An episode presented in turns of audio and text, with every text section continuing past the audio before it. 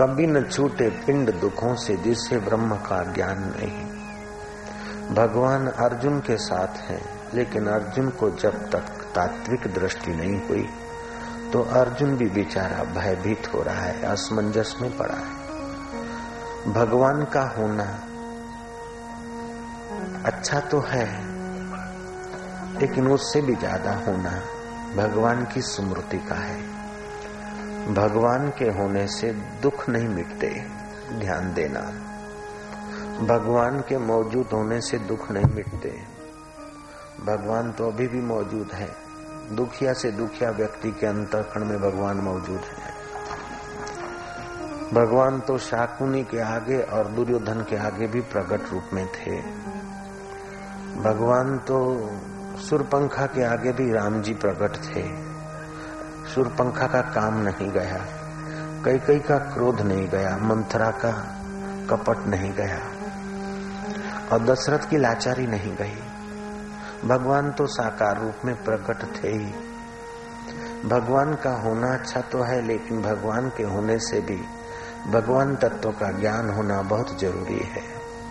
भगवत तत्व की स्मृति होना बहुत ज़रूरी है। भगवान का होना इतना ज़रूरी नहीं है। भगवान का साकार रूप में होना इतना ज़रूरी नहीं है, ध्यान से सुने। लेकिन भगवत तत्व का ज्ञान होना ज़रूरी है, भगवत तत्व की स्मृति होना ज़रूरी है, वो सत्संग से ही मिल सकती है। भगवत तत्व की स्मृति और भगवत तत्व का ज्ञान जब तक नहीं होता, तब तक दुनिया चाहे कितनी भी तुम बदल बदल कर संवार संवार कर, सुखी होने की कोशिश करो। लेकिन दुनिया तो कुत्ते की पूंछ जैसी है। खींच खींच कर सीधी रखो, जरा सा छोड़ो तो वही जलेबी चाप। जय राम जी की।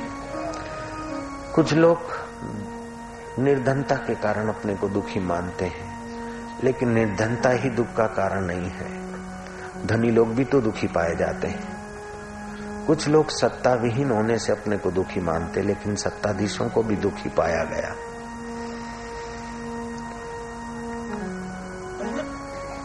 अमेरिका का साम्राज्य जिनके हाथ था, ऐसे प्रेसिडेंट इब्राहिम लिंकन पुरुषार्थी व्यक्ति, समाजवादी व्यक्ति, ऐसा व्यक्ति भी मरने के बाद व्हाइट हाउस में प्रेत होकर भटकता है, कई अखबारों में हमने देखा, सुना है, आपने भी सुना हो।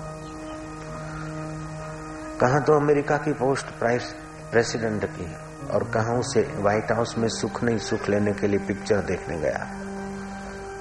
और वहीं उसको गोली लगी, अकाल मृत्यु हुई और प्रेत होकर भटकता है।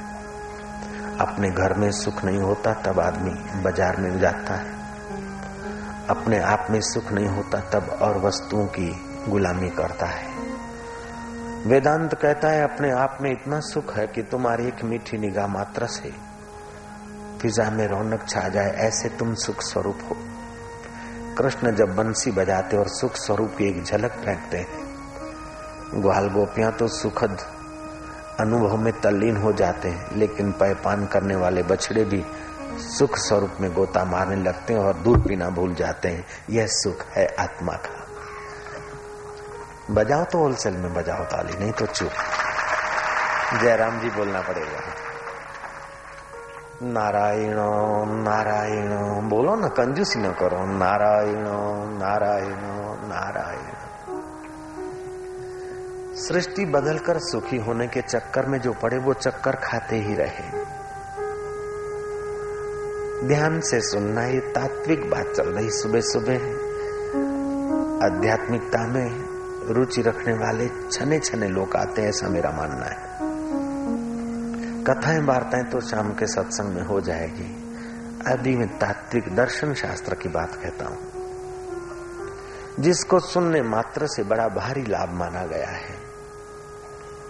योग वशिष्ठ महारामायण भगवान राम के गुरु वशिष्ठ महाराज बोल, को बोल रहे हैं भगवान शिव। शिव और वशिष्ठ का संवाद हुआ था। सतयुग के 200 वर्ष बीते थे। तब की बात है।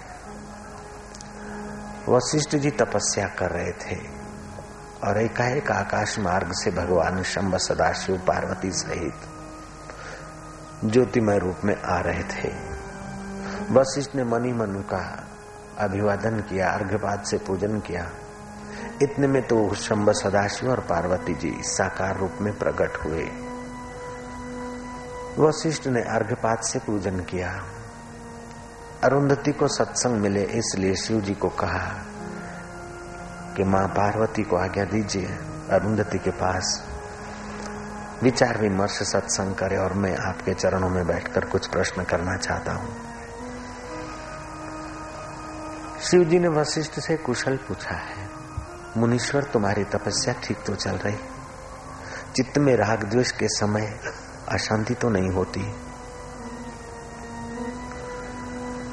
पहले के जमाने में लोग एक दूसरे से मिलते थे तो पूछते थे, कैसे चल रही तपस्या? चित्त की समता कैसी है? चित्त की समता बड़ी भारी तपस्या है।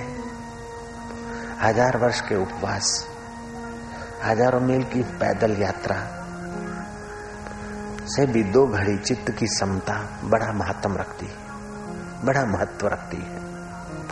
मुसलमान धर्म के एक सूफी फकीर ने कहा सूफीवाद अपने वेदांत से लिया गया है। शाह हाफिज उसका नाम है इंसान, तू सौ मंदिर तोड़ दे। हे, इंसान तुम सौ मस्जिद तोड़ दे। लेकिन एक ज़िंदा दिल मत सताना, क्योंकि ज़िंदा दिल में खुदा खुद रहता है। आप अपने दिल की रक्षा कीजिए। छोटी छोटी बातों में अपने दिल को सताइए मत। अपने दिल को उलझाइए मत। अपने दिल को आकर्षित, विकर्षित करके खपाइए मत। रक्षताम रक्षताम, कोशानाम अपनी हृदय कोशम। रक्षा कीजिए रक्षा कीजिए, हृदय कोष की रक्षा कीजिए। तेन रक्षितम, सर्वम रक्षितम इदम, उसकी रक्षा तुमने कर लिया तो सबकी रक्षा कर ली। अगर हृदय की रक्षा नहीं की तो तुमने जो भी रक्षित किया, वो सारा तुम्हारे लिए मुसीबत पैदा करेगा।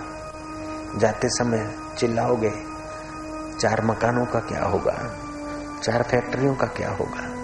चार पैसों का क्या होगा? चार बच्चे बच्चियों का क्या होगा? थोरो कहीं वेगा वो तो विचार कर अंदाता रज्जब तूने गजब किया, माथे बांधा, मोड़ आया था हरि भजन को चला नरक की ओर। पहले ये पूछते थे कि तपस्या कैसी है? चित्त की समता कैसी है? भगवान शिव वशिष्ठ से पूछते कि मुनीश्वर, तपस्या कैसी? समता कैसी वशिष्ठ जी कहते हैं, मुनिश्वर, हे भगवान शंब सादाशी जो शिव स्वरूप का चिंतन स्मरण मात्र करता है उसको कल्याण स्वरूप शिव का प्रसाद मिलने से अशिव शरीर भी शिवमय होने लगता है। अशिव मन भी शिवमय होने लगता है। हे शंब सदाशिव, आपका ऐसा सुमरण है। मुझे वृक्ष फल देते हैं, गंगा जी जल देती है और कुबेर के अनुचर यक्ष किन्नर मुझे विघ्न नहीं डालते हैं। लेकिन मुझे एक प्रश्न है। कि ऐसा कौन सा उपाय है कि कलयुग का व्यक्ति अल्प आयु, रुग्ण शरीर, मंद मत्या, मंद भाग्या, मंद भाग्य, मंद मति और मंद आयुष्य, अल्प आयुष्य वाला व्यक्ति भी अपने आत्मा परमात्मा को पाकर मुक्ति का अनुभव करे, सब दुखों से छूटे, मरने के बाद नहीं जीते जी। ऐसा कौन सा उपाय भगवान शिव कहते हैं कि हे मुनि शार्दुल सहस्त्र नेत्र वाला इंद्र भी वास्तविक में देव नहीं। यक्ष, गंधर्व, किन्नर अथवा तैतीस करोड़ देवता भी वास्तविक में देव नहीं।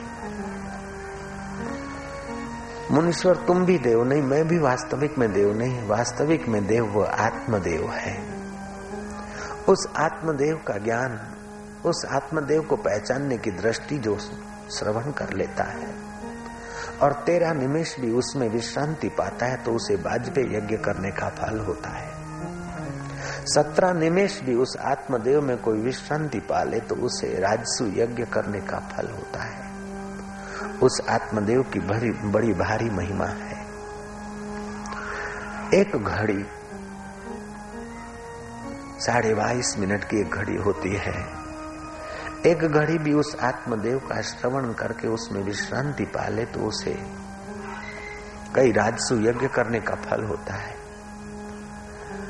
एक मुहूर्त, चार घड़ी का एक मुहूर्त, आठ घड़ी का एक पहर, एक मुहूर्त या एक पहर भी उस आत्मदेव का श्रवण करके उसमें विश्रांति पाए तो अश्वमेघ यज्ञ करने का फल होता है।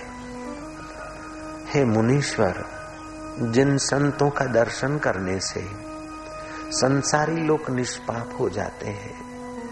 जिन संतों का दर्शन और श्रवण करके पातकी से पातकी लोग भी निष्पाप हो जाते हैं। अपवित्र भी मन पवित्र होने लगते हैं। ऐसे संत भी उसी आत्म परमात्मा के स्वरूप का अनुसंधान करते हैं। उसी के ध्यान में मग्न होते हैं।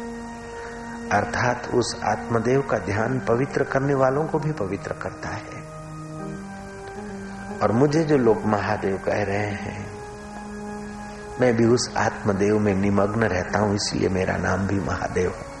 और आदि नारायण संकल्प मात्र से सृष्टि का भरण पोषण करते हैं, उसी आत्मदेव की सत्ता से। ध्यान से सुन रहे मैं उसीलिए आपको और सूक्ष्म बात बताता हूँ। जगत को बदल कर, जगत को सुधार कर संवार कर। आज तक कोई माई का लाल, पूर्ण, संतुष्ट और सुखी नहीं होगा। भागवत में कथा आती है कि भारतवर्ष का नाम अजनाब खंड था। नाभि राजा के पुत्र ऋषभ देव प्रकट हुए। सुदर्शन, शंख और त्रिशूल जैसे दैविक चिन्ह थे उनके हाथ पैरों पर। वो अति बुद्धिमान बालक होने से उसका नाम ऋषभ रखा गया। और इतना प्रतापी थे कि इंद्र भी उनसे होड़ करते थे। एक बार इंद्र ने उनका प्रभाव देखकर अनावृष्टि कर दी। बादलों को रोक दिया। ऋषभ देव ने अपनी योग शक्ति से अजनजाब खंड में वृष्टि कर दी। इंद्र ने अपनी कन्याओं को बिहा दी। ऐसे प्रतापी राजा अपने सौ पुत्रों को, जिनका एक प्रतापी पुत्र भरत, जिसके नाम से इस देश का नाम भारत पड़ा नौ पुत्र योगेश्वर हुए नौ पुत्र राजधर्म का अनुसरण करने वाले हुए और इक्यासी पुत्र होम हवन यज्ञ याग आदि करके क्षत्रि में से ब्राह्मण पद को पाए। उन पुत्रों को उपदेश देते हैं ऋषभ देव कि हे वत्सो, हे पुत्रो, मैं ये राजपाट छोड़कर अपने आत्म कल्याण के लिए जा रहा हूँ। जयराम जी की, जयराम जी बोलने में कंजूसी मत कर जो अंदाता अपने आत्म कल्याण के लिए मनुष्य जन्म हुआ है। हमारे पास तो एक प्लॉट होता है ना मकान का। दो प्लॉट आ जाए तो हा हा चार हो जाए तो ओहो हो और हाउसिंग बोर्ड के हम चेयरमैन हो जाए तो। जयराम जी बोलना पड़ेगा। पूरे पृथ्वी के मानचित्र में तुम्हारा भारत जरा सा है। और भारत में जयपुर का टिपका शायद होगा, भी नहीं, भी होगा। और उसमें तुम्हारा हाउसिंग बोर्ड अथवा उसमें तुम्हारा मकान, दुकान अथवा तुम्हारी ये बाजारें दिखती नहीं भाई साहब, जयराम जी की। फिर भी इन बाजारों के दुकान, ये दो दुकान मेरी है, एक दुकान मेरा है। कहा तो आकाश को भी ढांपे हुए सच्चिदानंद स्वरूप तुम्हारा और कहा हाड़ मास के साढ़े पाँच फुट के इस लोथ को मैं और मेरा मानकर सारी ज़िंदगी खपा देते हैं। और ज़िंदगी खपाने के बाद भी कोई सार मिलता नहीं। मरते समय वही मुसीबत, टेंशन और कर्म को जंजाल। कितना भी बदला, दुनिया में देखो तो कोई धन से दुखी है तो कोई धन के लिए दुखी है। कोई नौकरी के लिए दुखी है तो कोई नौकरी से दुखी है। कोई बदली के लिए दुखी है तो कोई बदली से दुखी है। पूछ के देखो साहबों को, क्यों साहब? जयराम भी बोलना पड़ेगा अब। कोई बदली के लिए दुखी है तो कोई बदली से दुखी है। कोई पत्नी के लिए दुखी है तो कोई पत्नी से दुखी है। कोई पति के लिए दुखी है, लगन नहीं हो रहा है तो कोई पतियों से दुखी है। मैं तुम्हारे पक्ष की बात करके आऊँ। कोई पड़ोस के लिए दुखी है कि एकलापन है तो कोई पड़ोसियों से दुखी है। कोई बेटे के लिए दुखी है, छोरो नहीं हो रहा है। सवा पाव मिट्टी दे दो बाबा। सवा पाव क्या जिनको पाँच पाव है, वे भी परेशान है। तू सवा पाव से क्या सुखी हो जाएगा? जयराम जी बोलना पड़ेगा क्या?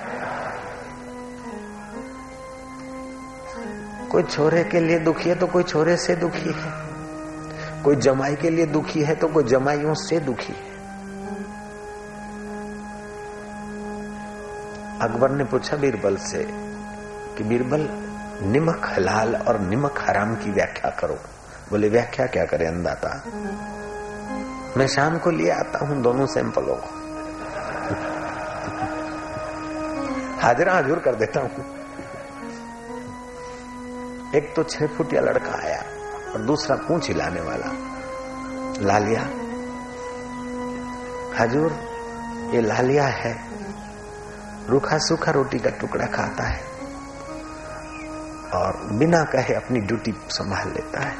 अनजान कोई आदमी आ गया तो भोंकता रहेगा। तब तक भोंकता रहेगा जब तक मालिक उस अनजान व्यक्ति से खाट पर बैठकर बात नहीं करता। दोनों का आवाज़ सुनेगा कॉम्प्रोमाइज की बात होगी, तब वो चुप होगा। नहीं तो मालिक गालियाँ भी देगा। जूता भी फेंकेगा, तभी भी वो भौंकना बंद नहीं करेगा। इतना ये निमक हलाल है। और हजूर, ये जो खड़ा है ना, वो मेरा जमाई है। जम आई पहली बार जब जमाई ससुराल में आता है ना तो सासू ससुरा को डर लगता है कि न जाने कौन सी चीज़ मांग ले। फ्रिज मांग लेगा कि स्कूटर मांग लेगा? मारुति मांगेगा कि और कुछ गड़बड़ करेगा? डरते रहते हैं सासू ससुरा कि न जाने किस बात पर रूठ जाए। हजूर इसलिए इनका नाम है जमाई, जम आई जम आई मना मौत आई।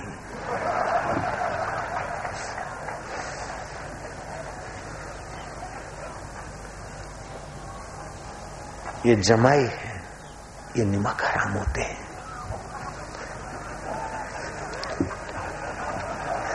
जयराम जी बोला, पटना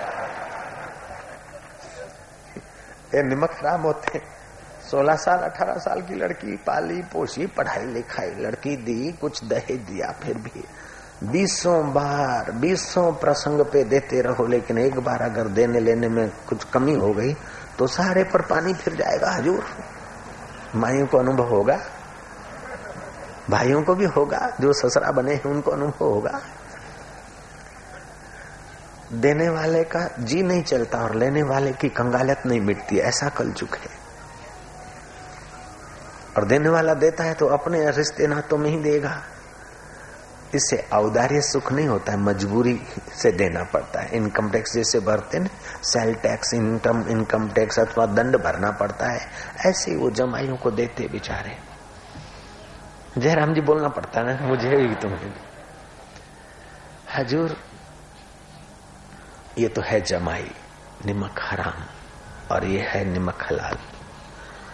अकबर उठ गया, बोले, जमाई की जात ऐसी होती? बोले हाँ सारे जमाइयों को कैद कर दो। बोले, हजूर इम्पॉसिबल उपद्रव हो जाएगा। बोले, फांसी चढ़ा दो। बीरबल बुद्धिमान था। राज में कोष तो खूब है, धन है पब्लिक पब्लिक का है।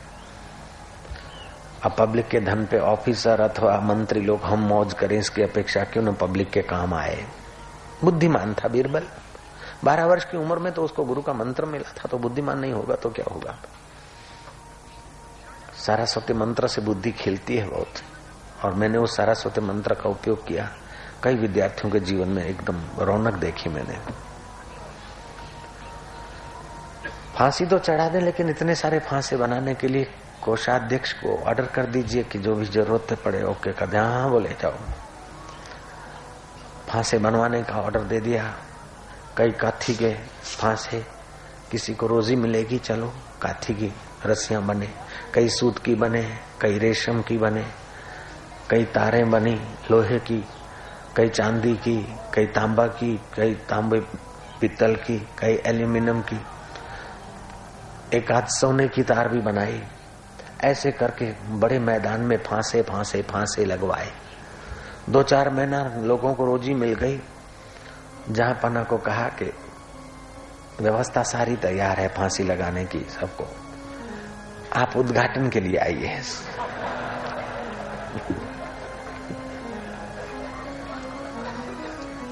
राउंड मार के आप सारी व्यवस्था देखिए, फिर ओपनिंग सेरेमनी आपके हाथ से होनी चाहिए। घूमते घामते देखा एक विभाग पूरा फांसे फांसे फांसे का ठीक है। फिर सुतली के सूती के फिर और कोई, फिर सण के ऐसे करते करते लोहे के फांसे देखे, लोहे की तार वाले, तांबे के, पित्तल के, फिर चम चम चमकती कुछ थोड़ी सी फांसियाँ चांदी की देखी। बोले, ये चांदी की फांसियाँ इतनी महँगी क्यों? किसके लिए बनाई बोले, वजीरों के लिए मंत्रियों के लिए, हम लोगों के लिए, हम भी तो किसी के जमाई हैं। ऑर्डर तो फिर ऑर्डर होता है, कायदा तो हर नागरिक को मानना पड़ेगा ना। हजूर, हम भी किसी के तो जमाई हैं, इसीलिए फांसे हम लोगों ने अपने लिए बनवाए हैं। पास में एक फांसा चमचम चमक रहा था सोने का। बोले, ये किसके लिए? ये बोले, ये जहाँ पना के लिए। ये जहाँ पना के लिए? बोले, हजूर, जमाइयों को ये कायदे की व्यवस्था है जमाइयों को। फांसी लगवा दो। तो जमाई तो आप भी हो गए किसी के तो। बोले अच्छा कायदा कैंसिल कर दो। कायदा बनाने वाले अगर अपने को वहाँ रखकर कायदा बनाए तो कितना अच्छा होगा। बिल्कुल बोलना पड़ेगा जयराम जी की।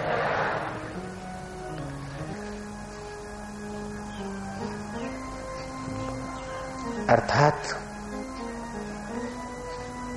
जो कायदा बनाने वाला है, वो व्यक्ति जितना सच्चा होगा, कहने वाला व्यक्ति जितना ऊँचा होगा, जितना सच्चा होगा, उसकी बात का प्रभाव भी उतना पड़ता है। रामकृष्ण के पास एक बार माई गई किसी बेटे को लेकर, बाबा जी, गुड़ खूब खाता है। इनको मना कर दो ने आप बोलोगे तो छोड़ देगा। रामकृष्ण ने कहा, नहीं, अभी नहीं, हफ़्ता के बाद आना। हफ़्ता के बाद माई लाई छोरे को। रामकृष्ण बोलते हैं, बेटा, गुड़ मत खाना। माई बोलती, महाराज, चार कोस पैदल चल के आई उसी दिन इतना कह देते तो क्या घाटा था? बाबा बोलते, उन दिन में भी खा रहा था। मैं भी उन दिनों में गुड़ खाता था। इसको बोलना था, नहीं खाना, इसलिए मैंने पिछले आठ दिनों से बिल्कुल छोड़ रखा है। इसलिए असर पड़ेगी। कायदे पर कायदे बनाए जाते हैं। न जाने कितनी व्यवस्थाएँ की जाती है, लेकिन फिर भी दुनिया तो दुखी की दुखी है। और सच्चा दुख निवृत्ति का उपाय। अधिक कायदे बनाना नहीं है। अधिक से अधिक सुख मिले और ऊँची से ऊँची मेहनत हो, ऐसी अंतर्दृष्टि जगने पर ही सारा जीवन सार्थक होता है।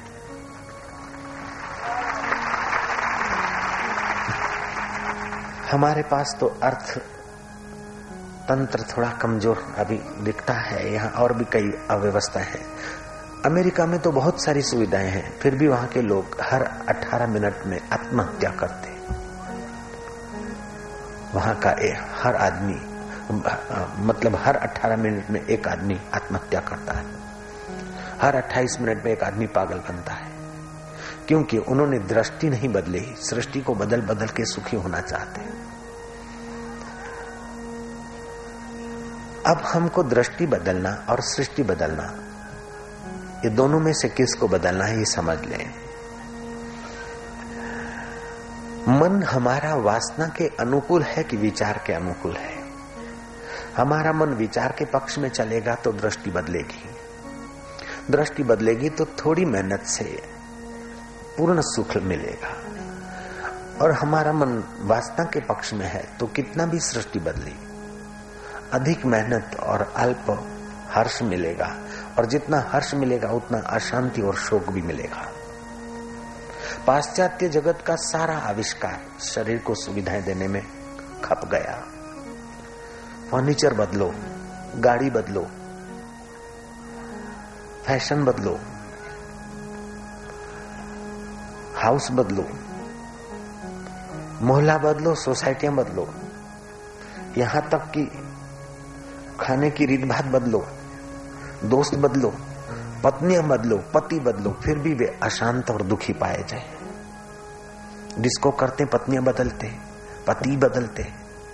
बदलो बदलो बदलो बदलो बदलो। वासना के पक्ष में मन होगा तो उसको बदलाहट चाहिए।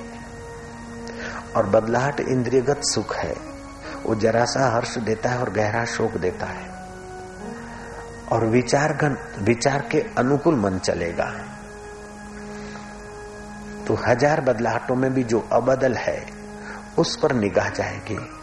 और जो अबदल है, वो आत्मा है, जो अबदल है, उसका स्वभाव ही सचिदानंद है। सत्य, चित्त और आनंद। खूब ध्यान से आप सुन रहे हैं, इसलिए मैं आपको सूक्ष्म बात बता रहा हूँ। इसको सुनने मात्र से बड़ा भारी पुण्य और बड़ा भारी ज्ञान प्रकट होता है हृदय में। भगवान का नाम है सच्चिदानंद। सच्चिदानंद नहीं बदलता है। प्रकृति बदलती है। विकारी सुख बदलता है। लेकिन उसको देखने वाला नहीं बदलता। बचपन बदला, बचपन के कपड़े बदले, बचपन की मति, गति बदली, लेकिन बचपन में मेरा मन ऐसा था, वो नहीं बदला। बचपन में मेरी बुद्धि ऐसी थी, वो नहीं बदला। तभी तो आप बुद्धि के बदलाहट को जान रहे हैं। बचपन में मेरे मित्र ऐसे थे, वो फिर गए, आए, बदल गए, और मेरा शरीर भी बदल गया, मेरे विचार भी बदल गया, मेरा खान पान भी बदल गया। सब बदल गया, फिर भी कोई नहीं बदला। जो नहीं बदला, वो सच्चिदानंद है। वह सच्चिदानंद है। नानक ने उसको कहा, मन तू ज्योति स्वरूप अपना मूल पिछान। कृष्ण ने कहा, मम वांशो जीव लोके जीव भूत सनातन है वह सनातन अंश है। नाथ संप्रदाय ने कहा, निरंजन है वो परमात्मा। अंजन माना इंद्रिया। जो इंद्रियों की पकड़ में नहीं आता, अपितु सारी इंद्रिया, जिससे काम करती, वह निरंजन परमात्मा। उस निरंजन के सुख को जिसने तीन मिनट के लिए भी पा लिया, उसका पुनर्जन्म नहीं होता। उस निरंजन की दृष्टि जिसने श्रवण मात्र कर ली, उसने सारे तीर्थों में स्नान कर लिया। स्नातम तेन सर्व तीर्थम दातम तेन सर्वदानम, कृतम तेन सर्व यज्ञम ये न क्षणम मन ब्रह्म विचारे स्त्रियम कृतवा। जिसने एक क्षण के लिए भी उस ब्रह्म परमात्मा में सचिदानंद में मन स्थिर किया, उसने सारे तीर्थ नहा लिए, सारे यज्ञ कर लिए, सारे पितरों को तर्पण कर दिया। ये वह चीज़ है। अगर है शौक मिलने का तो कर खिजमत फकीरों की, ये जौहर नहीं मिलता अमीरों के खजाने में। सम्राट के साथ राज्य करना बुरा है, न जाने कब रुला दे। पूछो वीपी सिंह के साथियों का हाल क्या है। सम्राट के साथ राज्य करना बुरा है, न जाने कब रुला दे। फकीरों के साथ भीख मांगकर रहना भी अच्छा है, न जाने कब मिला दे। ये वो फकीर होते हैं जिन्हें संशय की फांकी कर दी। संशय सबको खाता है, संशय सबका पीर, संशय की जो फाकी करे उसका नाम फकीर। भीख मंगे का नाम फकीर नहीं, लाचार और मोहताज का नाम फकीर नहीं, ईश्वर की छाती पे खेलने की दृष्टि जिसकी है, उसका नाम फकीर है। वेश बदल दिया, गृहस्थी में से फकीर का वेश ले लिया। ठीक है, शाबाश है, धन्यवाद। लेकिन फकीरी कुछ और चीज़ है। जब तक तात्विक दृष्टि नहीं आती, तब तक फकीरी संपन्न नहीं होती। और फकीर भगवान को भी चैलेंज कर लेते, मोहब्बत इतनी उनकी ज़ोर पकड़ लेती। जब मोहब्बत ज़ोर पकड़ती तो शरारत का रूप लेती। आप नए नए एक दोस्त होते ना, भाई साहब कहाँ रहते साहब, ये है अच्छा साहब नहीं अच्छा तो आप फिर कब पधारोगे, कब मिलोगे? ऐसा बात होती है। और जब दोस्ती मज़बूत हो जाती है, अरे यार, चलने बोले, टाइम है। अरे अभी मारूँगा तब। टाइम नहीं, ये नहीं। गाली भी सुना देते सहेलियाँ भी एक दूसरे, चलने। बोलती हूँ, शर्म नहीं आती? मेरे घर में मेहमान आया तू यहाँ बैठी बैठी क्या करती? पहले पहले तो ऐसा नहीं बोल सकती, लेकिन जब फ्रेंडशिप बढ़ जाती है ना तो शरारत की भी भाषा आ जाती है। मोहब्बत ज़ोर पकड़ती तो शरारत का रूप लेती है। कबीर की मोहब्बत ऐसी ज़ोर हो गई, कबीर की ऐसी ज्ञान दृष्टि पक्की हो गई। कबीर कहते हैं, भलो होया हरि बिसर भला होया हरि बिसर सिर से टली बला। मुख से जपू न कर से जपू, उर से जपू न राम राम सदा हमको जपे, हम पावे विश्राम। राम मरे तो हम मरे, हमारी मरे बला, सत्पुरुषों का बाल का मरे न मारा जाए। कैसी दिव्य दृष्टि, ऐसा ही एक मुसलमान फकीर था। अहमद उसका नाम। कृष्ण को बड़ा प्यार करता था और केवल कृष्ण की मूर्ति को नहीं केवल कृष्ण की आकृति को नहीं, कृष्ण के स्वरूप का भी ज्ञान उसको मिल गया था संत की कृपा से। वो कृष्ण को अपने आत्म रूप में बहुत स्नेह करता था। अहमद, जैसे रस रस खान कृष्ण के पद गाया करते थे। रैयाना तैयब, जैसी कृष्ण करके बाद में पानी पीती। कृष्ण की पूजा के बाद चरणामृत लेखने के बाद ही संसार व्यवहार करती। रैयाना तैयब। अब्बास तैयब की बेटी, महात्मा गांधी के स्वतंत्र सेना संग्रामियों में से एक थे अब्बास तैयब। उसकी बेटी रैयाना तैयब। जैसे श्री कृष्ण की भक्ति में मतवाली हुई, बहुत कुछ उसने पाया। ऐसे ही अहमद ने इस दर्शन शास्त्र को, गीता और भागवत के अमृत को अच्छे ढंग से पिया था उसने। कथाएँ लंबी लंबी आप सुन लो, लेकिन कथा में जो छुपा हुआ दर्शन शास्त्र है, कथा में जो छुपा हुआ सार क्रीम है, वो अगर पकड़ में नहीं आया तो अखा भगत की उक्ति सिद्ध हो जाती है। कथा सांभड़ी सांभड़ी फूटा, कान तो नहीं आयु ब्रह्म ज्ञान। पच्चीस पचास साल से कथा सुनते, लेकिन अभी भी वो ब्रह्म रस नहीं मिला। तो कथा का ऊपरी भाग सुना है, कथा का क्रीम हाथ नहीं लगा। जयराम जी की। वो अहमद जाड़ों के दिन थे। ठंडी हवाएँ चल रही थी, माले में बरस बर्फ़ गिरी होगी तापड़ा ताप रहे थे, अग्नि जला के हाथ सेक रहे थे। तो तापड़ा तापने के लिए कोई टोपला था छोटा मोटा उसमें कंडे पड़े थे, लकड़ियों के टुकड़े पड़े थे। हवा ज़ोर से चली तो क्या करा वो टोकरा उल्टा करके कंडे तो नीचे रख दिए, वो टोकरा से सिर ढक दिया, फकीर है। हेड लगा दिया श्री कृष्ण को दिल लगी करने की हुई, जो भीतर से आनंद से भरा है, वो बाहर चुप कैसे रह सकता है?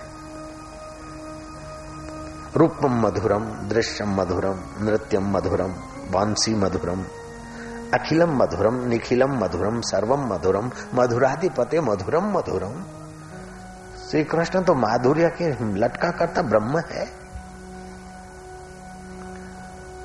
उसे ऐसे जीवन मुक्त फकीर से विनोद करने की सूझी। ब्राह्मण वेश धारण करके,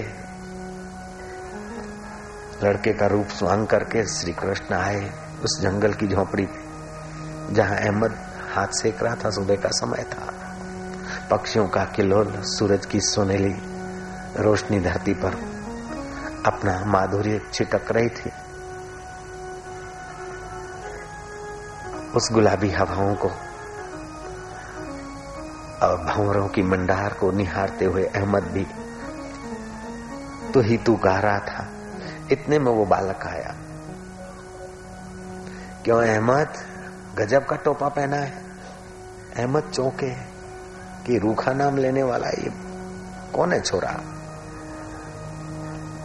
गौर से देखा, एक क्षण के लिए अपने विचार प्रधान चित्त में गोता मारा।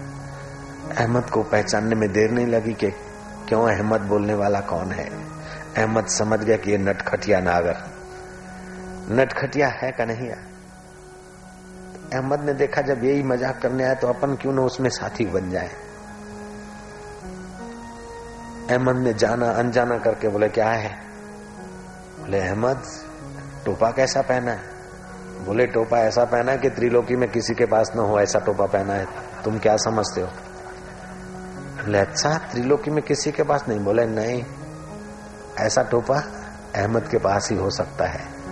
दूसरा कोई माई का लाल ऐसा टोपा पहनने वाला आज तक तुमने देखा क्या? बोले अच्छा बढ़िया जचते हो इस टोपे से।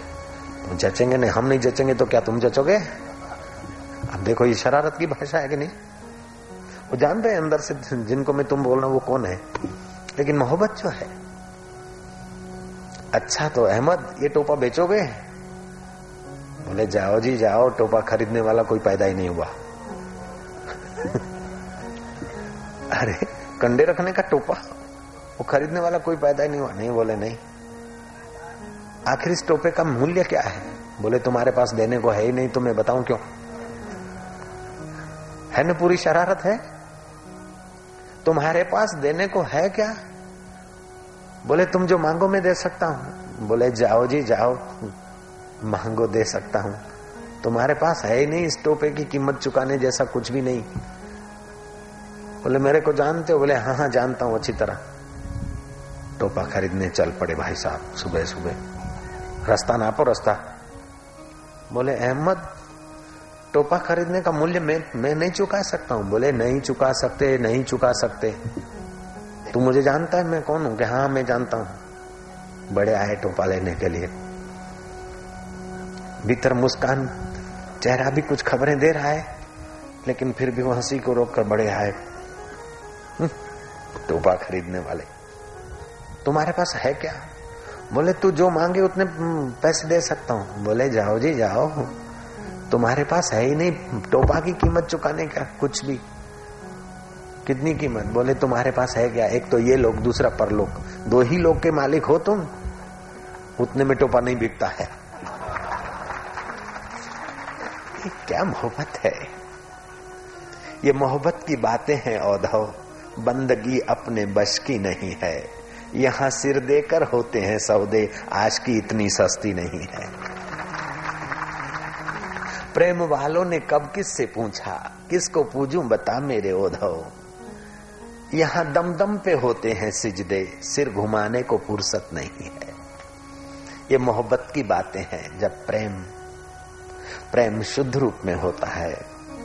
प्रेम विचार के पक्ष में होता है। तो परमात्मा बन जाता है और प्रेम वासना के पक्ष में होता है तो संसारी स्नेह बन जाता है। प्रेम न खेतों उपजे, प्रेम न हाट बिकाए, राजा चहो, प्रजा चहो शीस दिए ले जाए। वो सिर सिर अहम का सिर। वो अहम का सिर बनता है अज्ञान से और मिटता है ज्ञान से। इसलिए गीता कहती यस्य ज्ञानमयम तप, जिसका ज्ञान संयुक्त तप है। भागवत में एक बात ध्यान देने योग्य है। नारद जी लोक लोकांतर की यात्रा करते करते घूमते घामते देख रहे कि धर्म का हरास हो रहा है। अग्नि का धर्म है दाहकता। अगर अग्नि में से दाहकता चली जाए तो अग्नि का नाश समझो। बर्फ़ का स्वभाव है शीतलता। अगर बर्फ़ में से शीतलता निकाल दी जाए तो? बर्फ़ नाश हो गई। ऐसे मनुष्य का स्वभाव, मनुष्य का धर्म अगर नाश हो गया तो मानवता नाश हो जाएगी। जहाँ तक कलयुग का प्रभाव, मनुष्यता का हरास हो रहा है, धर्म का हरास हो रहा है, धर्म का नाश पूर्ण नहीं हो सकता। धर्म का नाश हो जाए तो मनुष्यता ही नहीं रह सकती।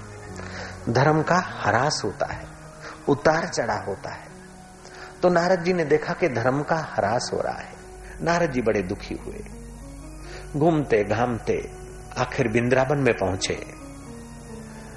तो नारद जी ने देखा एक बाई, उसके दो पुत्र मूर्छित पड़े हैं। वृद्ध हैं, लोगों से घिरी है। विलाप करती हुई बाई के निकट गए। उस बाई को नारद जी के दर्शन हुए, सांत्वना मिली। उस बाई की श्रद्धा हुई। बाई ने कहा, महाराज, आप ठहरिए, मेरी व्यथा सुनिए। वो बाई और कोई नहीं थी, भक्ति थी। उसके पुत्र थे, ज्ञान और वैराग्य वे मूर्छित पड़े थे। ज्ञान, वैराग्य बेटे जो थे, मूर्छित थे।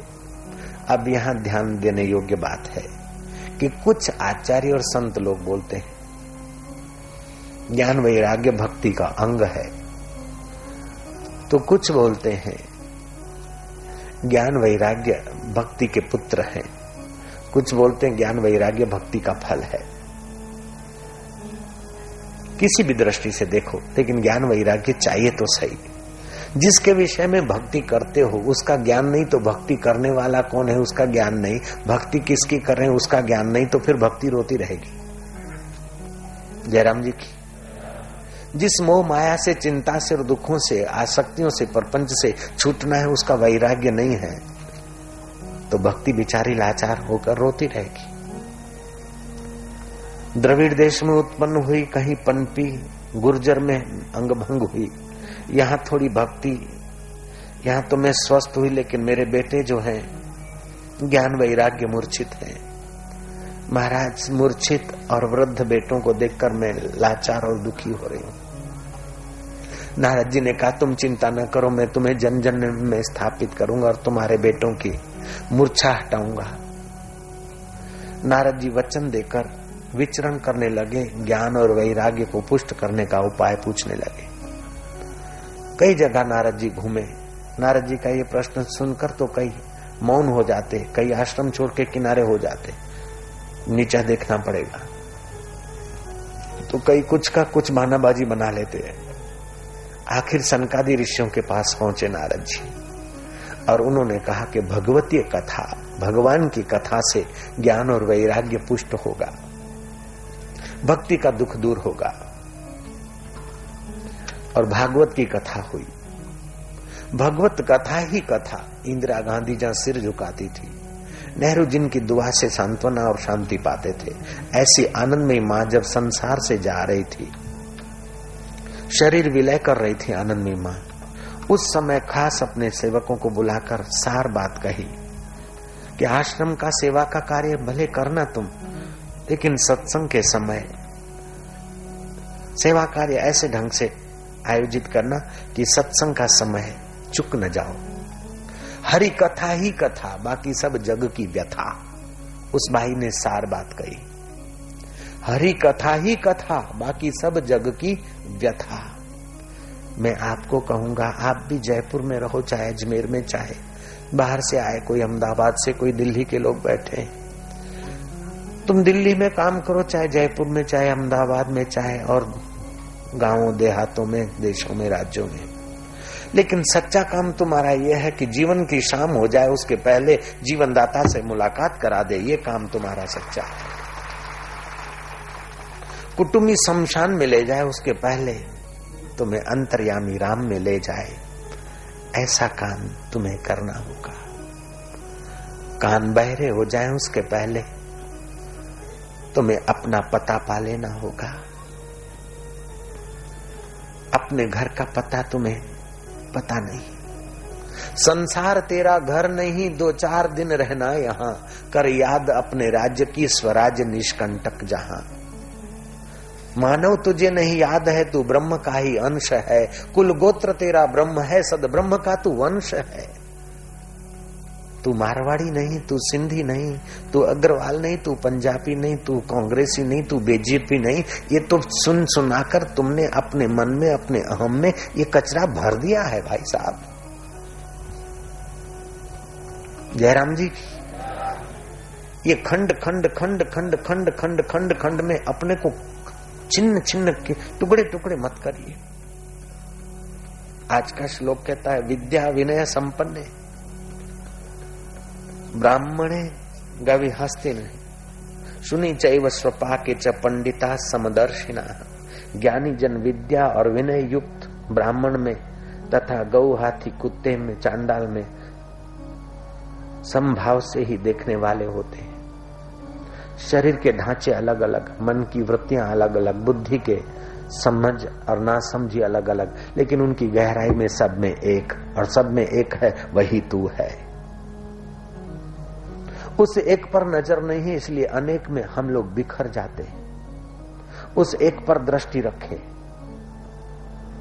ब्राह्मण औरों से पृथक कैसे होता है? ब्राह्मण की विशेषता है। ब्राह्मण में तीन विशेषताएँ चाहिए। एक तो जन्मजात शुद्धि, ब्राह्मणी के कुख से जन्मा। दूसरी, ये आदि भौतिक शुद्धि है पहली। माता पिता ब्राह्मण है। ये आदि भौतिक शुद्धि, आदि देविक शुद्धि, गायत्री आदि उपासना करके आदि देविक शुद्धि किया। और आध्यात्मिक शुद्धि श्रम दम, नियम, पवित्रता से जिया तो वह ब्राह्मण आदर योग्य हो जाता है। लेकिन तत्ववेता तो कुत्ते में, चांडाल में, हाथी में, हाथी पर बैठा जाता है। कुत्ते को डंडे से भगाया जाता है। ब्राह्मण अगर अपने गुण संपन्न है तो उसका पूजन किया जाता है। तो किसी को डंडा दिखाकर भगाना होता है। किसी का पूजन होता है तो किसी पर सवारी हो जाती है। और किसी को गाय माता करके उसे दूध आदि लेकर उसका भरण पोषण होता है। व्यवहार सबसे अलग अलग होता है, लेकिन गहराई में सबकी एकता का जिसको ज्ञान हो गया, ऐसी जिसकी दिव्य दृष्टि हो गई, उसको आनंद ही आनंद है, आराम ही आराम है, मौज ही मौज है। मैं तुमसे एक सवाल पूछूँगा। तुम्हें अपना कोई प्रिय व्यक्ति मिल जाए, प्रिय वस्तु मिल जाए तो तुम्हें आनंद आएगा कि नहीं आएगा? मज़ा आएगा कि नहीं आएगा? अगर राजस्थानी तो ऐसा बोलते हैं, और महाराष्ट्र में तो ऐसा सांगा बरा ये तो मज़ा, ये तो बाबा, मज़ा, ये तो। तुम्हें अपना प्रिय व्यक्ति मिले, प्रिय पदार्थ मिले तो तुम्हें आनंद आएगा। जिसको दिव्य दृष्टि हो गई, आत्मज्ञान सुनकर, उसको जहाँ तहा अपने ब्राह्मण में, गाय में, चांडाल में, हाथी में अपने प्रिय के दीदार होते रहेंगे तो उसकी मज़ा कैसी रहेगी, सोचो जरा। कितना सुखी रहेगा। उसको तो मौत में भी अपना प्रिय लगेगा, जीवन में भी अपना प्रिय, सुख में भी अपना प्रिय, दुख में भी अपना प्रिय। मित्र में भी अपना प्रिय, शत्रु में भी प्रिय तो शत्रु और मित्रता का प्रभाव चित्त पर नहीं पड़ेगा। प्रियता प्रियता प्रियता। जैसे रोग के वाइब्रेशन होते हैं, ऐसे विचारों के भी वाइब्रेशन होते हैं।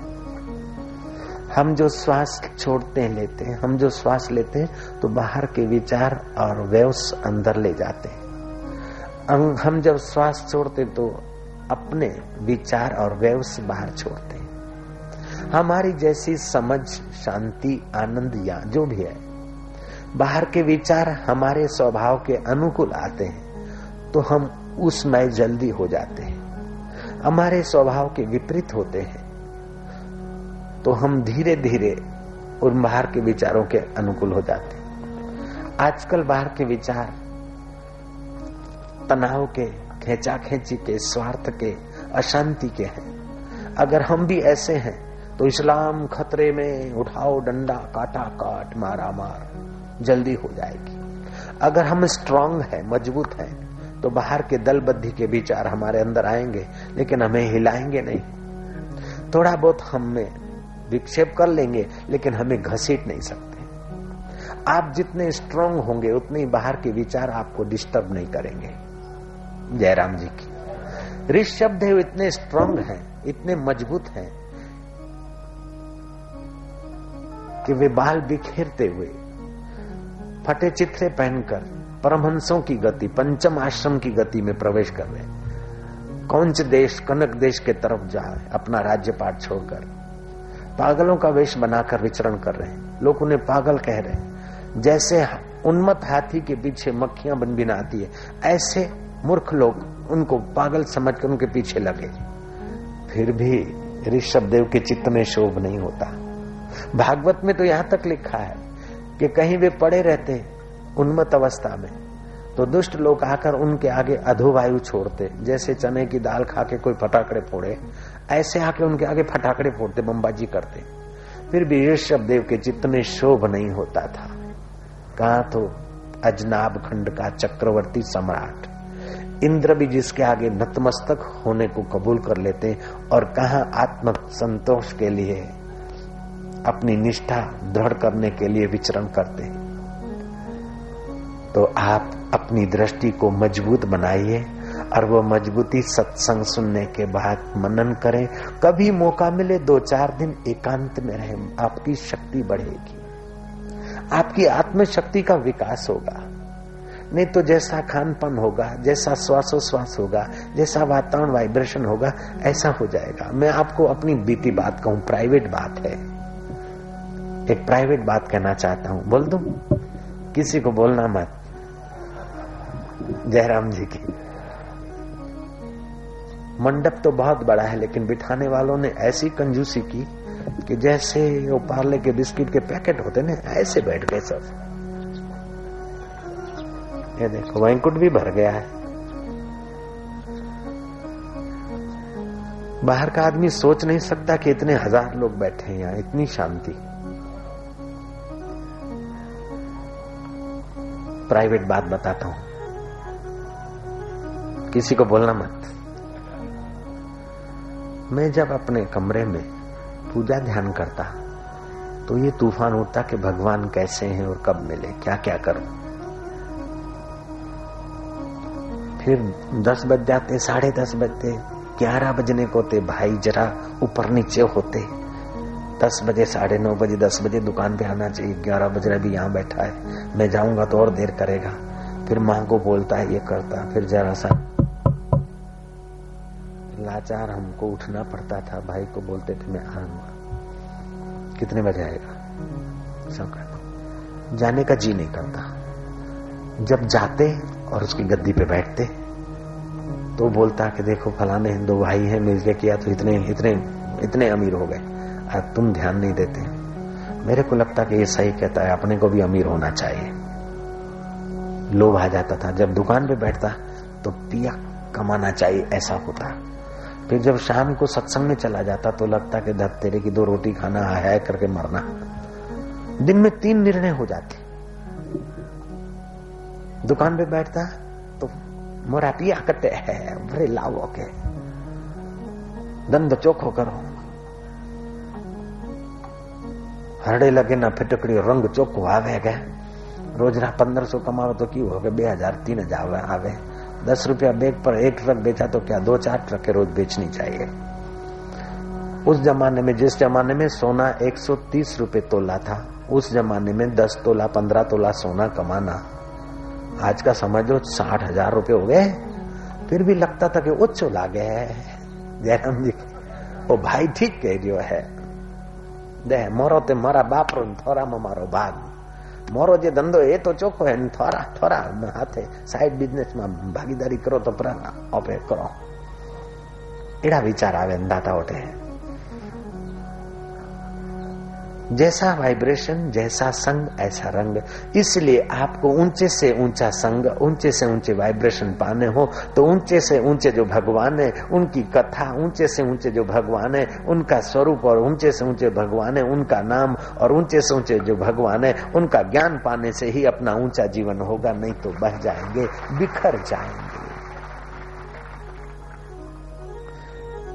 मैंने ये बात भी सुनी है कि एक अगर कोई महापुरुष है जिसने ऊँचा अनुभव कर लिया है परमात्मा का। उसकी रेंज में एक आदमी, चाहे एक लाख आदमी हो अथवा दो लाख आदमी हो, उसके जो व्यवस हैं बड़े पावरफुल होते हैं। उनकी निगाहों से बरसती हुई आध्यात्मिक व्यवस भक्ति का दान करते हैं। उनके अंतःकरण को छूकर जो आध्यात्मिक अनुभव आते हैं, वो हमारे हृदय को स्पर्श करते हैं। इसलिए सत्संग सुनने से जो लाभ होता है, वो लाभ तप से, व्रत से, उपवास से, उतना बड़ा भारी लाभ नहीं होता। इसलिए तुलसीदास ने कहा होगा, एक घड़ी, आधी घड़ी, आधी में पुनियाध तुलसी संगत साध की हरे कोटि अपराध सियावर, रामचंद्र की जय। तो वे लोग धन भागी हैं जिनको हरि कथा मिलती है। वे लोग बड़ भागी हैं जो चार कदम चलकर कथा में जाते हैं। उनसे भी वे लोग ज़्यादा भागशाली जो औरों को भी हरि कथा के तरफ़ लाकर वातावरण के व्यव से दिव्य करने का ईश्वरी कार्य करते हैं। अपना चित्त तो पावन होता ही है। लेकिन दूसरों को भी जब इस रास्ते लाते हैं तो वातावरण में पावनता बढ़ती है। प्रदूषण निवारण योजना बहुत अच्छी। हवामान को शुद्ध करना चाहिए। लेकिन यह प्रदूषण निवृत्ति तो अच्छा है। लेकिन विचार प्रदूषण निवृत्ति नहीं होगी तो हवा के प्रदूषण की कितनी भी निवृत्ति हो जाए, फिर भी अंदर में विचार प्रदूषित होंगे तो मारकाट चलता रहेगा। तो जितना हवा की शुद्धि ज़रूरी है, उससे ज़्यादा विचारों की शुद्धि ज़रूरी है। आदमी बाहर से कितना मोटा, ताज़ा, तगड़ा हो, लेकिन उसके विचार शुद्ध नहीं है तो किसी समय भी वो अशांत, दुखी और रुग्ण हो सकता है। बाहर से कितना भी पतला डुबला चिकना, चपाटा, चेहरा नहीं है, लेकिन उसके विचार शबरी और मीरा की नाई है तो वो खुद तो तरता है, औरों को तारता है, खुद तो सुखी रहता है, औरों को भी सुख में सहयोग करता है। सतरती लोकान तार्यति सतृप्तो भवती, स अमृतो भवती, सतरती लोकान तार्यति विवेकानंद कहते थे। कि किसी आदमी को तुमने भोजन कराया, ये परोपकार है। चार घंटे की भूख निवृत्ति हुई, तुमने अन्नदान किया। लेकिन उससे ज़्यादा, अगर तुमने चार दिन तक उसकी व्यवस्था की तो ये परोपकार बड़ा है। और चार महीने के लिए उसके दुख की निवृत्ति की तो ये परोपकार और भी बड़ा है। चार साल के लिए तुमने उसके रहने जिमने की व्यवस्था कर दी तो चार दिन और चार घंटे की अपेक्षा दुख निवृत्ति जितना लॉन्ग टाइम होगा, जितना लंबा समय होगा, उतना ही परोपकार आपका बड़ा माना जाएगा। पृथ्वी के सब लोगों को तुम सदाव्रत में बदल दो। घर घर, कारें और फैमिली डॉक्टर की व्यवस्था कर दो। फिर भी मनुष्य जाति का दुख सब दूर नहीं होगा, जब तक उसके हृदय में अविद्या पड़ी है, अज्ञान पड़ा है। सचिदानंद का ज्ञान नहीं है। तो ये अविद्या मिटेगी सचिदानंद के ज्ञान से।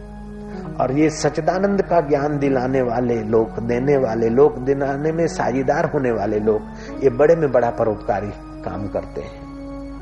रोटी चार घंटे की भूख मिटाती है, लेकिन जीवात्मा की तो अशांति की भूख सदियों की है। वो सदियों की भूख मिटाने का जो सत्संग देने में जो लोग निमित्त बनते हैं, वो भगवान और संत के देवी कार्य में जो निमित्त बनते हैं, वो भगवान और संत के देवी अनुभव में भी अधिकारी हो जाते हैं। वे बड़े भागशाली हैं। अब आखिरी एक तात्विक बात। कथा के पहले दिन और इतनी शांति से और इतना लंबा समय बैठने वाले लोग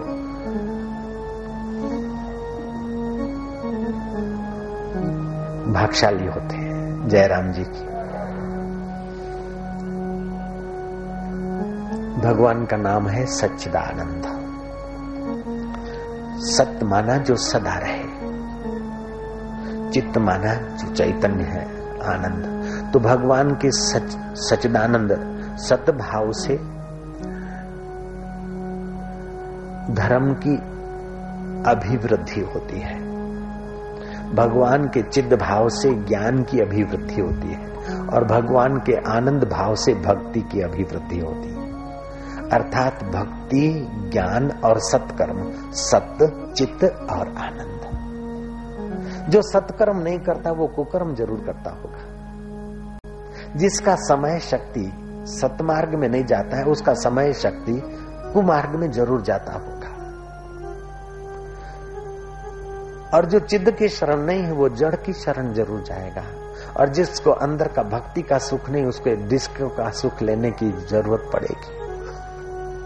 अभी विज्ञानी बोलते हैं कि किस करने से तीन मिनट उम्र नाश होती है।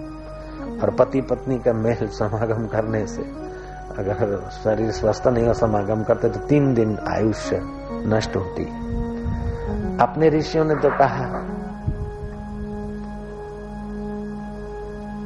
कि ओज है, इस ओज को आध्यात्मिक तेज में बदला जाए, इस काम को राम में बदला जाए, नहीं तो काम ना बढ़ा बढ़ा कर जीव को जन्म मरण के चक्कर में डाल देता है। श्राद्ध के दिनों में जो पति पत्नी का व्यवहार करते हैं, उनके पितर को पायमान होते हैं, नाराज़ होते हैं। उनको वीरपान करना पड़ता है और उनके घर छोटे जीव आते हैं जो तंग करने वाले बेटे आते हैं, बेटियाँ आती हैं। ये सारा ज्ञान मनुष्य लोक में ही तुम पा सकते हैं। तुम लोग बैठे हो तो मुझे लालच है, पाँच मिनट और कथा को बढ़ाता हूँ। भगवान नारायण क्षीर सागर में लेटे थे, कथा है। पदम पुराण से ली गई है। श्रीमद भगवद गीता का पहला अध्याय का महात्म मैं आपको बोल रहा हूँ। लक्ष्मी जी पैर चंपी कर रहे हैं और उसके मन में विचार उठा कि प्रभु, जो आदमी सोया रहता है, उसको तो धन, यश, ऐश्वर्य, पौरुष छोड़ जाता है, आलसी। और आप जब देखो तब लेटे गए खीर सागर में विराजमान है। और आपकी चरण चंपी करने से मैं तो लक्ष्मी माता होके पूजी जा रही हूँ। आपके पास एडो दिखाई है अंदाता ये ये भाषा मैंने मिलावट की। जयराम जी की। ये अटारो रंग है। राजस्थानी रंग है। एडो तो नहीं बोली होगी लक्ष्मी जी। ऐसा तो क्या है आपके पास? तब नारायण कहते हैं कि, हे लक्ष्मी, मैं नित्य उस सच्चिदानंद में रमण करता हूँ, जिसका वर्णन गीता का ज्ञान है। गीता के ज्ञान में मैं रमण करता हूँ नित्य। इसलिए मेरे संकल्प मात्र से सृष्टि का भरण पोषण होता है और मैं सदैव प्रसन्न रहता हूँ। प्रभु, आप तो उस गीता के ज्ञान में निमग्न रहते हैं, लेकिन मनुष्य लोगों का क्या? मनुष्यों को भी फ़ायदा होता है? बोले हाँ जो गीता, युग युग में मैं गीता में वर्णन करता हूँ, वो उसका अनुसंधान करने से, उसका फ़ायदा लेने से, मनुष्य भी हमारी नाई महान हो सकते, पूजे जा सकते हैं, मुक्त आत्मा हो जाते इस गीता के ज्ञान से कईयों का भला हुआ है, हो रहा है, होता रहेगा।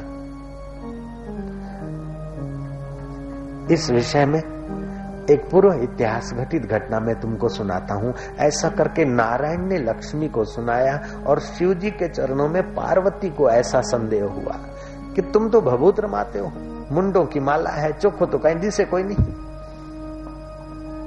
ये भाड़ो, शमशान राख, ओ भाड़ो बोरिंग है नाग जनारे भाड़े ने चार कदम पास हो जाए मानस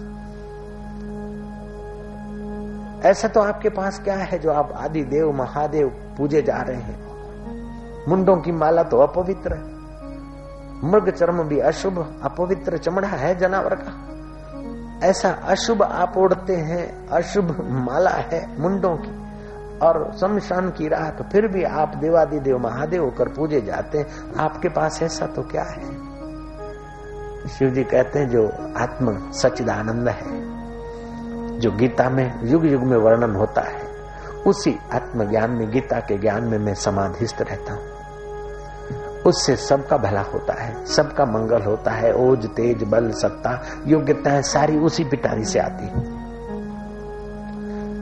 धर्मात्माओं का धर्म, तेजस्वियों का तेज, तपस्वियों की तप की सिद्धि, योगियों का योग, सामर्थ्य, भक्तों की भक्ति की सिद्धि, व्यवहार में व्यवहारियों की कुशलता, सौंदर्यों का, सुंदरों का सौंदर्य, तपस्वियों का तप, पहलवानों का बल, उसी पिटारी से, अखुट खजाने से आता है। मैं उसी में समाधिस्थ रहता हूँ। इसलिए एक बाल झिड़क देता हूँ तो धनाधन हो जाता है। वीरभद्र जैसे तैयार हो जाते हैं। दक्ष की खबर ले लेते हैं। ये आत्म ओझ है। ये आत्म शिव का मैं पूजन करता हूँ, जो गीता में वर्णन है। तो गीता के वर्णन की बात करते तो गीता के ज्ञान से मनुष्यों को कोई फ़ायदा होता है कि मनुष्यों के लिए ही बनाया गया मनुष्य अपनी दिव्यता को पाए, इसीलिए तो गीता बनाई गई। इससे किसी का भला हुआ है? कईयों का भला हुआ है? हो रहा है? होता रहेगा। हे उमा जो तुम सवाल पूछती हो, ऐसा ही कालांतर में लक्ष्मी जी ने नारायण से पूछा था। और भगवान नारायण ने जो कथा बताई, वो मैं तुझे सुनाता हूँ, ध्यान से सुन। और शिव जी कहते हैं, हे पार्वती, ध्यान से सुनो। और आशाराम जी कहते हैं कि शाम को तुम भी आकर ध्यान से सुनो। हरि ओ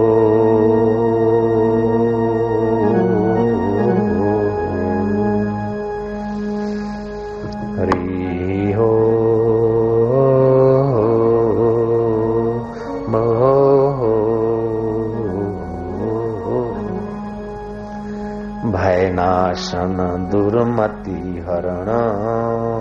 बैठे रहना, है? कली में हरि को नाम, कली में हरि को नाम निश दिन नानक जो जपे।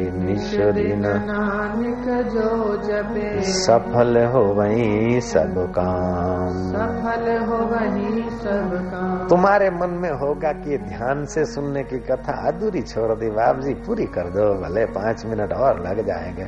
आज तो इतवार है। पूरी करा के? चलो गाड़ी लेट चली तो थोड़ी लेट ही पहुँचे और कहीं करा। भगवान नारायण कहते हैं कि लक्ष्मी ध्यान से सुनो शिव जी कहते हैं, पार्वती मन लगा कर सुनो और आशाराम जी कहते हैं कि हे जयपुरिया देव, ध्यान से सुनो अंदाता तुंगभद्रा नदी के किनारे एक नगर था, उस नगर में एक बनिया रहता था। बनिया की दो दुकानें थी करियाने की। वो निगुरा था, कथा, कीर्तन, सत्संग तो उसने कभी किया ही नहीं। निपट निराला था। संसार के व्यवहार में तो बड़ा चतुर था, लेकिन सच्चे व्यवहार में बिल्कुल ठन ठन पाल। दिन थोड़ो ने हाय घोड़ो हाय घोड़ो दिन थोड़ो खपे खपे खपे खपे खपे खपे में खप रहा था। न देखे अमावस्या, न देखे एकादशी, संसारी व्यवहार करे खान पीन दारू, शराब, ये वो। और उसकी पत्नी को भी सत्संग का ज्ञान नहीं तो मासिक दर में होवे और रोटी बनावे और उसी के हाथ की खाए तो उसकी बुद्धि और मोटी हो गई। मासिक धर्म में बाई हो और भोजन बनाए तो पुरुषों के बुद्धि का तेज कुंठित हो जाता है। मंद मतया, मंद भाग्या, अल्प मतया। कहीं कर रहे उनको ठाई नहीं। जिधर की हवा लगी, जो मोड़ लेगा, घसीट जाएगा, घसीटे जाएँगे। अपना कोई स्टैंड नहीं। आज ऐसा हो रहा है वातावरण सब। जिस किसी का जैसा भाषण सुना, हई शो हई शो, टोलेबाजी हो गई, मारा काट चालू हो गई। परदेश में भी ये हो रहा है। लोग बोलते, भारत में अशांति की, मैं कहता क्या दुनिया के सड़सठ देशों में अशांति है। भारत में इतनी अशांति होते हुए भी लाखों लोग मुस्कुरा के आनंद पाते ये नहीं देख रहे?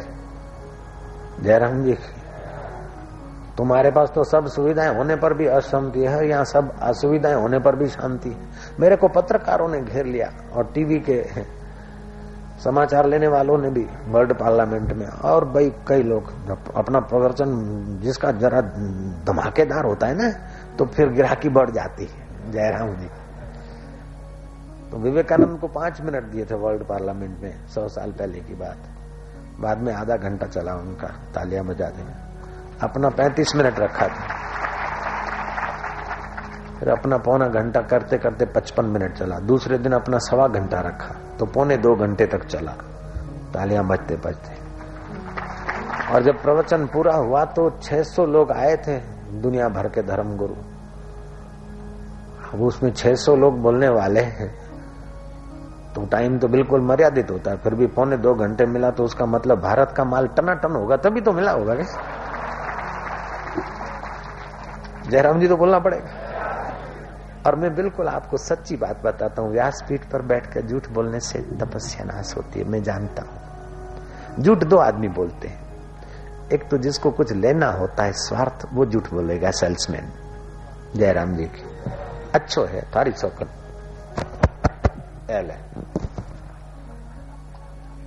रंग नहीं उड़े, रंग पाको चौख्खो रंग है क्या?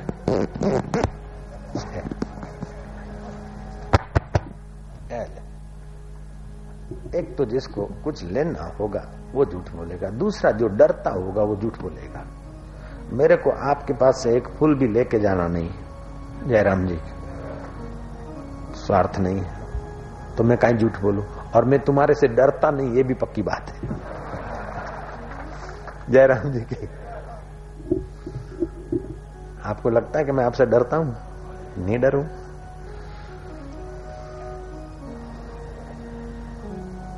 जयराम जी के। रात को कोई आया, बोले, ये अभी जो बैठे ना, बापू, ये पुलिस ऑफिसर है। मैं क्या ठीक है, बैठा दू। बड़े ऑफिसर है, मैं बैठा दू। कहीं डरू मैं, दारू तो धंधो थोड़े करूँ। बीजो कोई धंधो थोड़े करूँ मैं। पुलिस ऑफिसर है तो बिठा दो कहीं। और कोई बोला कि, बापू, वो आए। माधव सिंह सोलंकी आए। मैं क्या आए तो आए। अपना नियम करके हम बाहर जाएँगे, होंगे तो ठीक है, नहीं तो कोई बात नहीं। चिमन भाई कई बार आए, कई बार दूसरे मुख्यमंत्री आए, और सुंदरलाल पटवा पौने दो घंटे बेचारे बैठे रहे, पंचेड़ के आश्रम में प्रोग्राम लेना था कोई। मिले उनसे बातचीत किया, कोई भी आए, हमारे तो सब पार्टी हमारी है भाई। बापू, किस पार्टी के? मैं कोई जड़ चीज़ हूँ कि इसी पार्टी को, सारी पार्टियाँ जिस भगवान की मैं उसका हूँ, वो मेरा है, सब पार्टियाँ हमारी है। लेकिन जो अच्छे आदमी उनके लिए मन में होता है, भगवान, इनका हौसला बुलंद रख। और जो गड़बड़ करते हैं, समाज का शोषण करते हैं, उनके लिए भगवान को प्रार्थना करता हूँ कि वीआईपी कोटा का कृपा कर देना, जल्दी बदल। जयराम जी तो बोलना पड़ेगा। कृष्ण कन्हैया। जय बोलने में कंजूसी करे रे अंदाता तो मैं कथा बोलने में भी कंजूसी करूँगा। कृष्ण कन्हैया।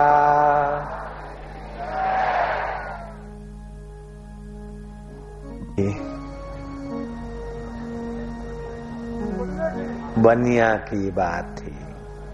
पक्के ग्राहक हो भाई चोखा खमा गुजरात में ऐसा करने का रिवाज है, बहुत मान का बात है। तो दिन थोड़ो हाय घोड़ो खपे खपे में वो खप रहा था। उसकी मति मंद हो गई। और एक दिन मरना तो सबको है, वो बेचारा बनिया मर गया। भगवान नारायण कहते लक्ष्मी ध्यान से सुनो वो मर गया और उसके कर्मों की गति के अनुसार उसको पशु योनि में धकेला गया और बैल बनकर उसी नगर में भटकता है। उस बैल को किसी भिख मंगे ने खरीदा है। ये मैं आपको भगवत गीता के पहले अध्याय का महत्म के आधार पर कथा सुना रहा हूँ, जो पद्म पुराण से ली गई। उस बैल पर भिखारी बैठकर गाँव गाँव भीख माँगता, कहीं से बाजरा तो कहीं से, कोदरा तो कहीं से, आलू तो कहीं से, मूंग तो कहीं से, मटर। ऐसे दो पाँच दिन, दस दिन इलाकों में, गाँवों के पास पास के इलाकों के गाँवों में से भीख मांगकर अपने गाँव आता और बच्चों के साथ रहता, दो पाँच दिन गुजारा करता फिर मांगने निकलता। बैल खूंटे से बंधा रहता। कभी गर्मियों में प्यासा मरता रात को तो कभी भूखा रहता सर्दियों में। कभी छोरे ज़्यादा भूसा डाल दे तो कभी कम डाल दे।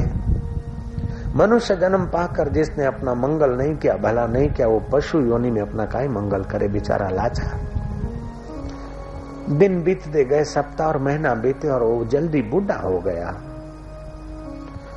उसका शक्ति क्षीण हो गई। बोझा उठाने के काबिल नहीं रहा। भिख मंगे ने उसे डंडा मारकर निकाल दिया। नारायण कहते लक्ष्मी, ध्यान से सुनो, वो बैल भटकते भटकते। कहीं से पत्ता चबाता है तो कहीं से कागज़ का टुकड़ा तो कहीं से गोभी का पत्ता तो कहीं से बैंगन उठाता तो कहीं से डंडा खाता है। ऐसे करते करते उसकी दुखद ज़िंदगी बीत रही है। कौवे चौचे मारते हैं, बगैया खून पीती है, लोग डंडे मारते हैं, बेचारा लाचार होके भटक रहा है। कहा तो मनुष्य शरीर, कहा दो दुकानों का मालिक लेकिन सत्कर्म और सत्संग के अभाव में हाय हाय करके जिया और खा खा के पी पी कर अपनी तमोगुणी वृत्ति बढ़ा दी, अब तांसी तामसी योनियों में भटक रहा है।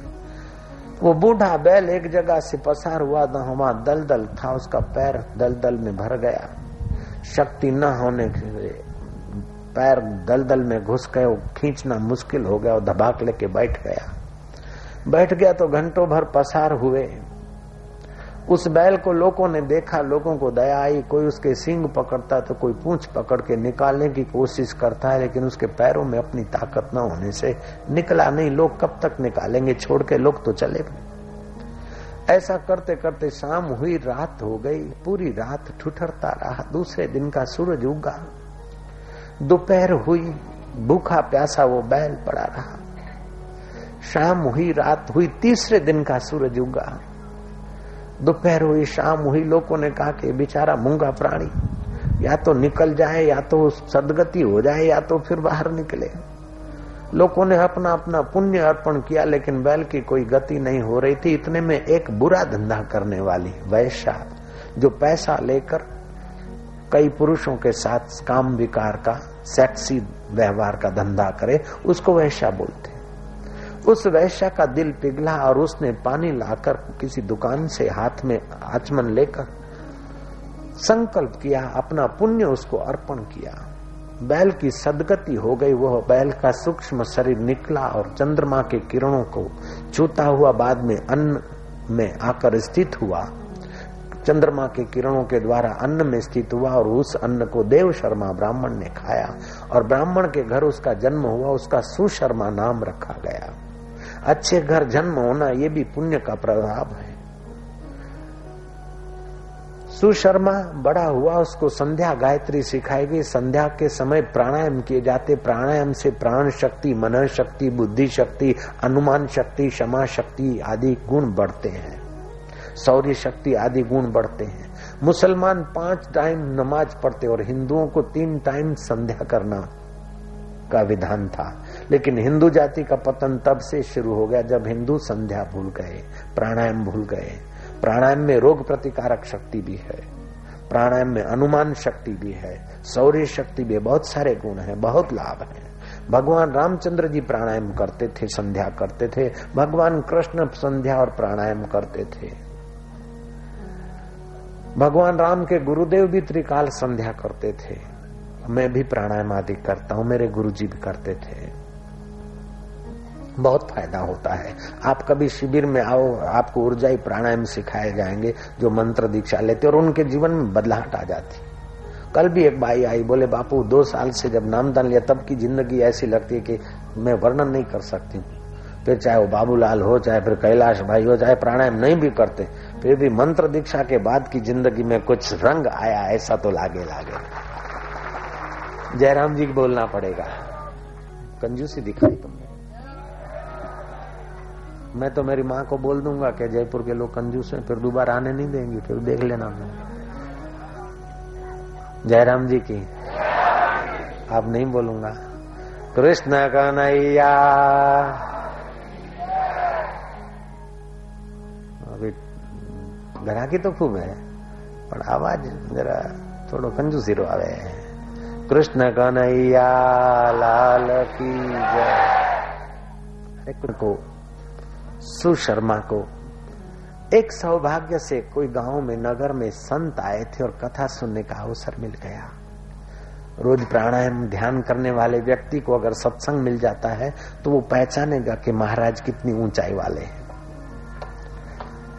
कथा का नौकरी धंधा पेशा है कि सत्संग है? कथा एक बात होती है, सत्संग दूसरी बात होती है। सत्य का अनुभव करके जिसकी वाणी निकलती वो सत्संग है। और कथा, उसका वर्णन है। कथा भी अच्छी है, अपनी जगह पे सब ठीक है। उस ब्राह्मण को संत के प्रति आदर हो गया और इस बाबा जी से कुछ हमें पाना चाहिए, कुछ जानना चाहिए। ऐसा समझकर जहाँ बाबा ठहरे थे, वहाँ वो देव शर्मा का पुत्र सुशर्मा गया और उनको अनुनय विनय करके उनसे दीक्षा ली और दीक्षा में प्रार्थना किया कि महाराज, भगवान का तो ज्ञान जब होगा, तब होगा, भगवान का अनुभव जब करूँगा, तब करूँगा। लेकिन अगले जन्म में मैं कहीं तो तो ओ मारे देखो है बाप जी अंदाता ए दिखावरा आप भी देखना चाहे तो देख सकते जयराम जी की लेकिन देखने में कोई मज़ा नहीं बीता हुआ इस ज़िंदगी की बातें याद आती तो भी खूब दुख हो तो फिर अगले जन्मों का देखो तो कतरा दुख होएगा कभी मौका मिला तो मैं आपको ये विषय बताऊँगा जरा अभी तो है अपने पास समय महाराज ने उसको रिवर्स ध्यान की दीक्षा दे दी। एकाग्र होने की टेक्निक सिखा दी। अरे आटा गूंदते ना आटा, तभी भी कोई गुरु चाहिए, नहीं तो गड़बड़ हो जाता है गांठे गांठे हो जावे रोटी बनाना ना रोटी तो बड़े बड़े महंतों को भी मैंने देखा, मैंने एक आदमी को महंत बनाया। मैं जा रहा हूँ कथा करने, सीधा सामान है, अपने हाथ से बना लोगे, बोले हाँ बना लूँगा। वो किसी गाँव का नगर सेठ था, अभी महंत बनाया मैंने उसको। मैं गया तीन दिन के बाद, में क्या खाया पिया? बोले, आटा भी खत्म और एक और भी नहीं खाया। मैं क्या क्यों? बोले, एक दिन गुंडा तो वो सब ऐसे ही, पानी ज़्यादा डाल दिया फिर दूसरे दिन पानी थोड़ा थोड़ा डाले तो भी कुछ हुआ नहीं। फिर मैंने सोचा कि चलो, हलवा बना के खाते। तो उसमें डाल दिया, तपेली में। आटा भी डाल दिया, पानी भी डाल दिया, घी भी डाल दिया तो वो घंटे घंटे हो गई। और तीसरे दिन भी ऐसा ही हो गया। आटा भी है, घी भी है, सब कुछ है, आदमी भूखा रह गया। क्योंकि वहाँ आटा कैसे गूंदना ये ज्ञान नहीं है, जयराम ने सहजो कार्य संसार को गुरु बिन होत नाई, हरि तो गुरु बिन क्या मिले, समझ ले मन माई गुरु कृपा ही केवलम शिष्य से परम मंगलम। तो गुरु जी ने उसको ध्यान की दीक्षा दिया। ध्यान करते करते एकाग्रता की दीक्षा दिया और एकाग्रता को उसने रिवर्स में लगाया। आज से दो साल पहले कैसा था? चार साल पहले कैसा था? आठ साल पहले कैसा था? पंद्रह साल पहले कैसा था? अठारह साल पहले कैसा था माँ की गोद में? उआ उआ करता हुआ दीखा दृश्य। तो माँ के गर्भ में कैसा था और उसके पहले कैसा था? ऐसा संकल्प करके रिवर्स ध्यान में, पीछे हो गया भूतकाल में। उसने तो देखा कि मैं तो बैल होके फंसा था। जहाँ से अब महादेव जी के मंदिर का दर्शन करने जाता हूँ जैसे गोविंद जी के दर्शन करने कोई जाते ना नियम होता है कईयों का। ऐसे वो महादेव जी के मंदिर का नियम था और जहाँ से मैं जाता था, वहीं मैं बैल होकर पड़ा था और मेरे को फलानी फलानी वैश्या ने ऐसा ऐसा ही पूरा वैश्या का है वो घर, बार, एड्रेस ध्यान में देख लिया और फिर गया, वैश्या का दरवाज़ा खटखटाया। शिव जी कहते, पार्वती, वो वैशा के द्वार पर जाके खटखटाया तो वैशा तो बूढ़ी हुई थी, अपने पापों का प्रायश्चित कर रही थी। जवानी में आदमी न करने जैसे कर्म कर लेता है, लेकिन बुढ़ापे में उसका अंतर आत्मा उसे डंकता है। उसने जाकर दरवाज़ा खटखटाया। वैसा बोले कि, अरे ब्राह्मण, क्यों अपनी ज़िंदगी बर्बाद करने आया है? मैं तो अपने पाप का प्रायश्चित कर रही हूँ, तू क्यों आया? बोले माता जी मैं पाप के लिए नहीं आया, मैं तो पूछने को आया हूँ। माता जी ने झट से दरवाज़ा खोला। ये पहला व्यक्ति था जो वैशा को माता के रूप में देखे और कहे। उसने पूछा, तुमने ऐसा कौन सा पुण्य किया था कि दलदल में फंसा हुआ बैल तुम्हारे पानी के छिटके से निकल गया? बाई को याद आया कि अभी तो मैं कुछ नहीं किया। वो पहले, आज से अठारह, उन्नीस साल पहले हाँ मेरे यहाँ तो चोर भी आते, साहूकार भी आते, एक बार चोर किसी ब्राह्मण के घर चोरी करने गए और माल ठाल नहीं मिला तो तोते का पिंजरा उठा लाए। पुलिस ऑफिसर ध्यान से सुनना। आजकल लोग स्कूटर उठा के ले जाते हैं। गणेश जी के मंदिर पे लोग जाते हैं, दर्शन करने वो दर्शन वाले दर्शन करे, और स्कूटर के वो कारीगर होते हैं, स्कूटर का और गैरेज का धंधा करने वाले ही उठाते हैं। जयराम जी। पुलिस अफसरों को मैं बता देता हूँ कि कैसे चोरी होती है। गैरेज का धंधा करने वाले दो आदमी आते हैं और जहाँ बढ़िया स्कूटर होता है, वहाँ अपना स्कूटर रख देते हैं। और उनके पास तो मास्टर की होती है ना, जैसे संतों के पास हृदय की मास्टर की होती है, ऐसे उनको स्कूटर की मास्टर की होती तो स्पेयर पार्ट तो वहीं लगा देते, बेच देते, बाकी जो खाली खाली जो उनकी चेसिस है ना, वो तो ट्रकें भरा भरा के चली जाती है। होलसेल में चोरी होती है, गणेश मंदिर के पास से स्कूटरों की। जयराम जी बोलना पड़ेगा। अब मंदिर के इलाके में चोरी हो, वहाँ तो पुलिस को कड़क रहना ही चाहिए। दूसरी जगह चाहे थोड़ा ढीला भी रहे काम। क्योंकि मंदिर में जाने वाले लोग बेचारे कुछ तो औरों की अपेक्षा ईमानदार होते हैं और भावुक होते हैं। उनके स्कूटर चोरी हो जाए तो उनको बड़ी तकलीफ़ होती है। और फिर भगवान में से श्रद्धा टूट जाती है। अब गणपति क्या करे? सुन, लेके भागे क्या एक एक के बाद भागने का काम तो तुमको दिया पुलिस डिपार्टमेंट, इसीलिए तो भगवान ने बताया। अरे, के गणपति का दर्शन करने गए और स्कूटर चला गया। वो बेचारे क्या करे गणपति? नारायण नारायण। बोलो ना, नारायण नारायण नारायण। देखो, मैं जयपुर में एक दिन रहा हूँ, पूरी रिपोर्ट ले लिया जयपुर का। गणेश मंदिर में क्या होता?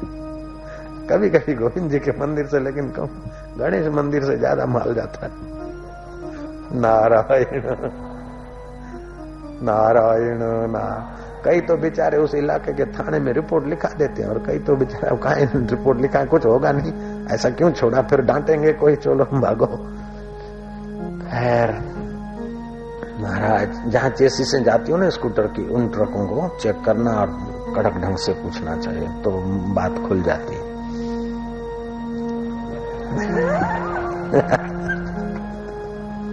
है मुच्छो वाले ऑफिसर है, हम भी मुच्छो।